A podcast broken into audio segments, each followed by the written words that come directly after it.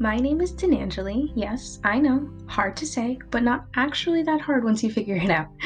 I'm currently a freshman at Bloomsburg University of Pennsylvania and dual majoring in early childhood and special education. As part of my experience here, I'm taking a course called Intro to Individuals with Exceptionalities. The entire basis of this class is just to give a taste of what it's like to interact with and, most importantly, teach students with different disabilities or exceptionalities. So, I'm creating this podcast, not only as an assignment for that class, but with the hopes of bringing some awareness to the accessibility of public spaces and to advocate for those with exceptionalities. Also, just to inform the public more on this really important topic, because I don't know about you, but before taking this course and doing my research, I was not exposed to people with disabilities or even informed of how they live or the difficulties that they may go through on a day to day basis. I mean, think about it when you were in school, how many children with disabilities were you actually exposed to? Yeah, I bet that number is zero or pretty low. And this is the exact issue with society. These students are separated from the general education classroom, making them a taboo subject that doesn't get talked about and that gets stigmatized because of it. This lack of exposure makes it difficult for able bodied people to understand what it feels like or how or to know how to assist these people with disabilities. So, if you'd like to learn more, please continue listening. I hope you enjoy this podcast and gain some really valuable information. As a part of this project, I went out into two public spaces to observe and assess how accessible they are to people with disabilities. The biggest thing that I was interested in was not only the physical accommodations they may have for people with physical disabilities, but also if the workers were actually trained to handle a person with disabilities should they need to should they need any assistance in the store. I believe that it needs to be mandatory for workers to receive trainings on how to assist and accommodate for people with disabilities. This is purely so that the workers feel comfortable and helpful when they're working with people with disabilities, and so that these people are not disrespected in any way. From watching one of these basic trainings myself, there's a lot to learn, not only for the workers, but for the people in the public. There are some very important do's and don'ts when it comes to interacting with people with disabilities that can really come in handy when being as respectful as possible with them. There is something called people first language, which, if you've never heard of it before, it is essentially putting the disability last when speaking about a person. So instead of saying disabled person, you would say person with a disability. Now, there are some people who prefer identity first language, which would be saying disabled person, but it is always safe to use people first, or if you feel comfortable enough with the person, just ask them which one they prefer you use um, a lot of times if they're your friend or something they would much rather you just ask rather than assuming that they like people first over identity or vice versa. But in the customer uh, relationship as a general rule of thumb you should be using people first language unless they tell you otherwise. Don't impose your help. Ask first. If you see someone who you feel might need help just kindly ask if they do. Don't assume they do, and don't help them even if they didn't ask for it. This is disrespectful and undermining. It will make them feel as though you think they're not capable of doing the task on their own. Going along the same lines, don't assume what a person needs. Let them communicate their needs to you. Let's just say you see a person who is blind trying to cross the street. Instead of just grabbing their arm and taking them across the street, kindly ask if they need any help. A lot of times they will appreciate it, and a lot of times they prefer to do things on their own. It all depends on the person. Don't infantize those with disabilities. This means not talking down to them as if they are unable to understand or comprehend what you're saying. This goes more towards those with intellectual or mental disabilities. Just because they have an intellectual disability doesn't mean they can't understand you. And infantizing them is very disrespectful and rude, not only to those with disabilities, but anyone you encounter. Be aware of where you're standing and how you are speaking to those of short stature or those who use a wheelchair. Try not to stand so close to them where they may need to bend their neck back to look up at you. If you can try to stand a little further away so they can look you straight on. People also have to be conscious of the fact that a lot of disabilities are not obvious.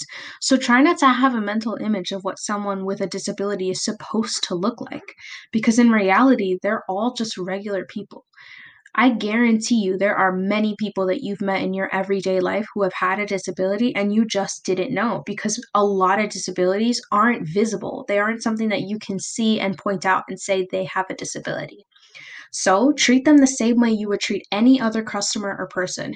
They don't want special treatment because of their disability. They may need specific accommodations and assistance with something, but that doesn't mean treating them any differently than you would any other person who came into the store. Focus on the person rather than their disability. Another thing that is important for employees to know is that it's okay to ask for help if you can't communicate properly with a customer. If the customer has an intellectual disability or a speech impediment and you are unable to understand them or what they need, it is perfectly fine for you to ask for help from someone else to make sure that that customer gets exactly what they want or need. Also, it's okay to speak loudly if a customer asks you to. This is definitely a complaint among the deaf a lot is that the second someone finds out that you're deaf, they want to speak so much louder, even though it doesn't matter. So don't speak loudly if they don't ask you to. But if a customer is specifically asking you to speak a little bit louder, that's okay.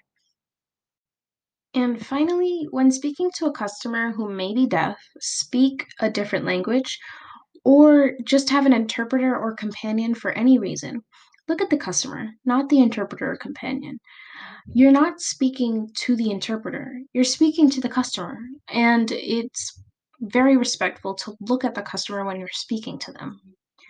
So, after learning all of this very helpful information, I decided to go see and look if these establishments had any accommodations for people who are disabled or if their workers got any training when it came to this topic.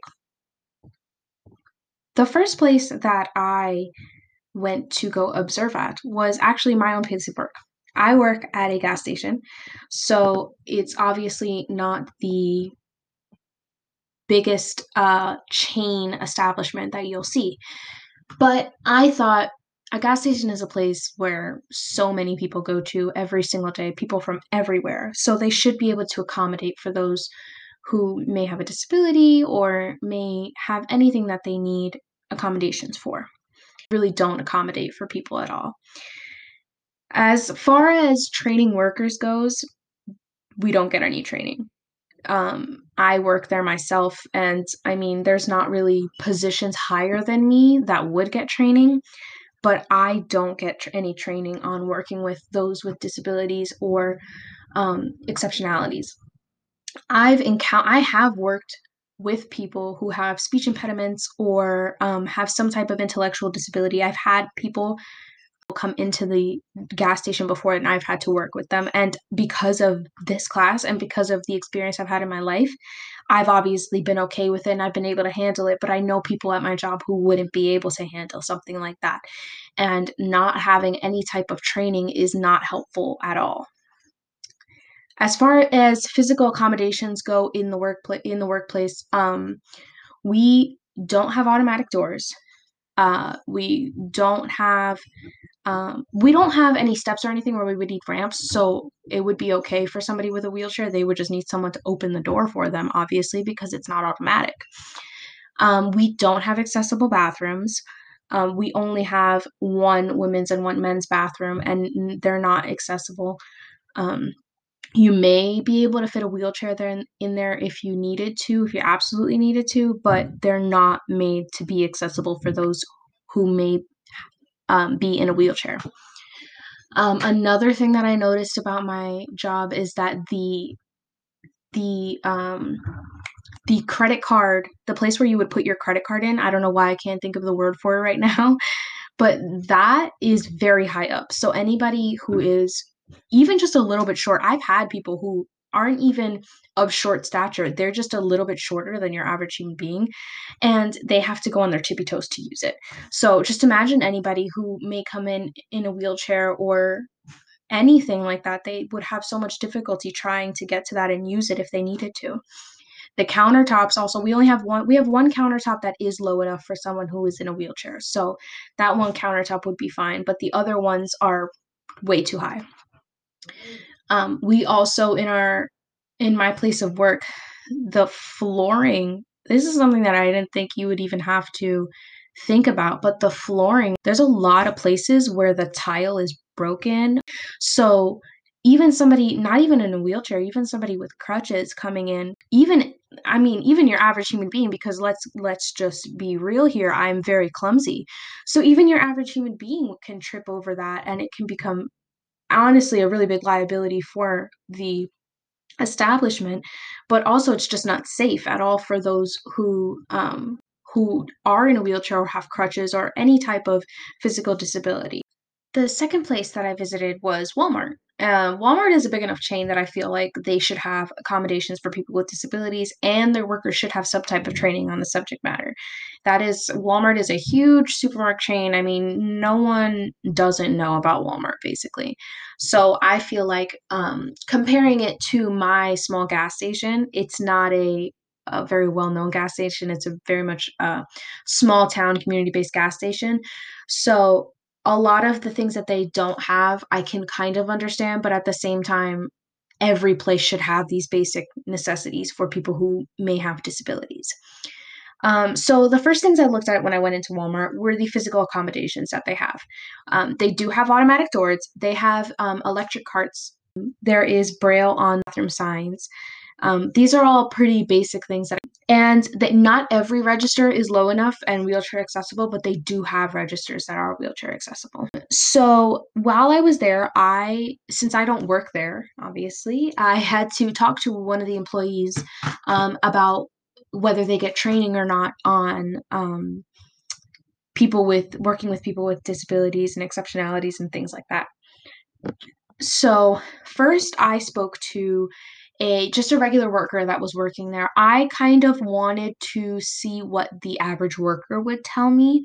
Um, and she said that she was not sure, that she specifically did not get any training, but what she gave me was kind of like it depends on what job position you have if um if they actually get any training and i was like oh okay and then she told me that she could get an assistant manager for me and i could ask them and they could give me a more specific answer. And i was like perfect. I'll get an answer from both sides. And um, i asked the assistant manager if they get any type of training. Now the assistant manager told me that they do not um, they don't get any type of training on working with people with disabilities or exceptionalities or anything like that.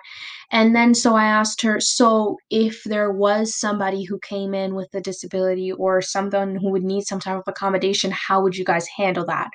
And she said that it's basically on a case by case basis and that um, you know, whatever that customer may need, that's when they would basically figure out what they would do. Um, so obviously much better than my local gas station. However, it's still not good enough in my opinion. The fact that these the workers don't have any training, don't have any they have no knowledge on how to work with someone who may have a disability or exceptionality means that there are when there is someone who comes with a disability or exceptionality that it's made into this big deal. They have to go get a manager or an assistant manager or someone else to come help and accommodate for them when in reality every worker should have just a little bit of knowledge about it so they don't need to go and get someone else to help them out and make honestly make the person who has a disability make them feel like they're making a big deal or they're making people go out of their way because honestly that's how I would feel if I had to go get some, like I would honestly probably not even ask for something if the employee had no knowledge of how to help me because of my um, disability whether it be mental physical emotional anything like that. So this is definitely something that needs to be improved in all public spaces, frankly, but especially in these spaces where everyone comes and goes. There's people with disabilities, just because they have a disability doesn't mean they're going to have a person with them all the time. And it's wrong of society to expect them to or to expect them to not be able to do things independently. They should be able to go to the store if they need to and get what they need. And they shouldn't be disrespected in the process. They shouldn't have to work with someone who is incompetent. And the one thing that I personally think is the most important in stopping ableism is to talk to children about disabilities. If children are exposed to other children with disabilities or just disabilities in general at a young age and shown that there's nothing wrong with them, then they will grow up to be adults who believe this and advocate more for those with exceptionalities. If one thing that simply training your workers um, on this topic does is it protects against ableism. Now, if you've never heard of ableism, ableism is the discrimination against people with disabilities. Ableism is rooted in the belief that people with disabilities need to be fixed in some way, which is obviously not correct. Like other types of discrimination, you know, racism, sexism, all those types of things, ableism includes harmful stereotypes, misconceptions, and generalizations about people with disabilities. So, why is ableism so important? Well, just like any other form of discrimination, ableism is hurtful and dehumanizing to individuals who are atypical and don't function the same way as typical individuals do. Being aware of ableism helps us to move forward and become more cautious of our actions and words towards people with exceptionalities. So, if you've never seen ableism before, eh, some examples of it would be like uh, segregating students with disabilities into separate schools. Um, this is something that doesn't happen as much now. Um, a lot of times, students with disabilities are in the same school, but they're in different rooms or in their completely different classes, which is still segregating them from the general education system. Um, failing to include accessibility into building design plans. This is another form of ableism, just like we stated before with um, my gas station. Like, my gas station is very ableist because there is not even an accessible bathroom for somebody to use um, building inaccessible websites. I think this is something that I definitely didn't think about. Um, is building websites that are accessible to people who people who may be deaf or people who may be visually impaired or blind. Uh, mocking people with disabilities. This is a very obvious and hurtful one. And um, refusing to provide reasonable accommodations for those with disabilities or exceptionalities some very simple everyday forms of ableism that you may have committed and you just didn't realize it is choosing a venue that's inaccessible. Um, so, like if you're having a work event or something and you choose a place that is inaccessible to someone with a wheelchair, you're excluding that person, which is ableist. Um, casting an actor without a disability to play a person with a disability in a movie or TV show. Um, this is something that's very hurtful to the um, disabled community. And it's something that really shouldn't be done. Using someone else's mobility device as a hand or footrest. This is just plain disrespectful. I mean, a lot of times someone may do it not thinking about it, not thinking about how disrespectful it is, but it is. Um, and these are just a few things that are disrespectful and hurtful to those who have a disability. There are many others, but um, the main thing is to be aware of it so then we can start trying to stop it the way you stop ableism is just to inform yourself more about people with disabilities. Use person first language, like I said before. Don't assume someone needs help. Listen to them when they say they need a and accommodation. Um, that is definitely important. Something that I haven't touched on yet is that if someone says they have a disability or says they need an accommodation and you can't visibly see it, you shouldn't assume that it's not real or they're faking it or they're just trying to get away with something. Like I stated before, not all disabilities are visible. And just because it's not visible doesn't mean it's not real. All dis- disabilities are real. And if they say they need an accommodation or they need something from the worker or the establishment or any place, from anyone, you should believe them and give them what they need. Children are growing up in a closed minded society where they're not being taught about those with disabilities and they're not being shown that they are just regular average people, then they're going to grow up thinking that. They're going to grow up being afraid of it only because they don't know anything about it. People very often, it's a very common thing to fear the unknown. So when you don't know about something, you just are not informed about it, it'll put a little bit of fear in you to in, to come in contact with someone with a disability because you just don't know how to act or what to say.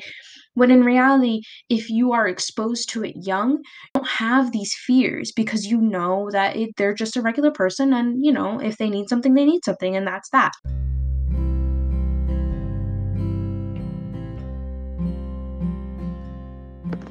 All in all, it is drastically important for these different guidelines to be followed and for these things to be brought to light among the able community. Frequently, this population is forgotten about because there is not enough awareness or information brought to the public about these individuals' specific needs. And quite honestly, it's sad how much it's not brought to light and how much people are ill informed or not informed at all. I mean, I was definitely one of those people before, I mean, before um, before taking this course and before having interactions with people with disabilities.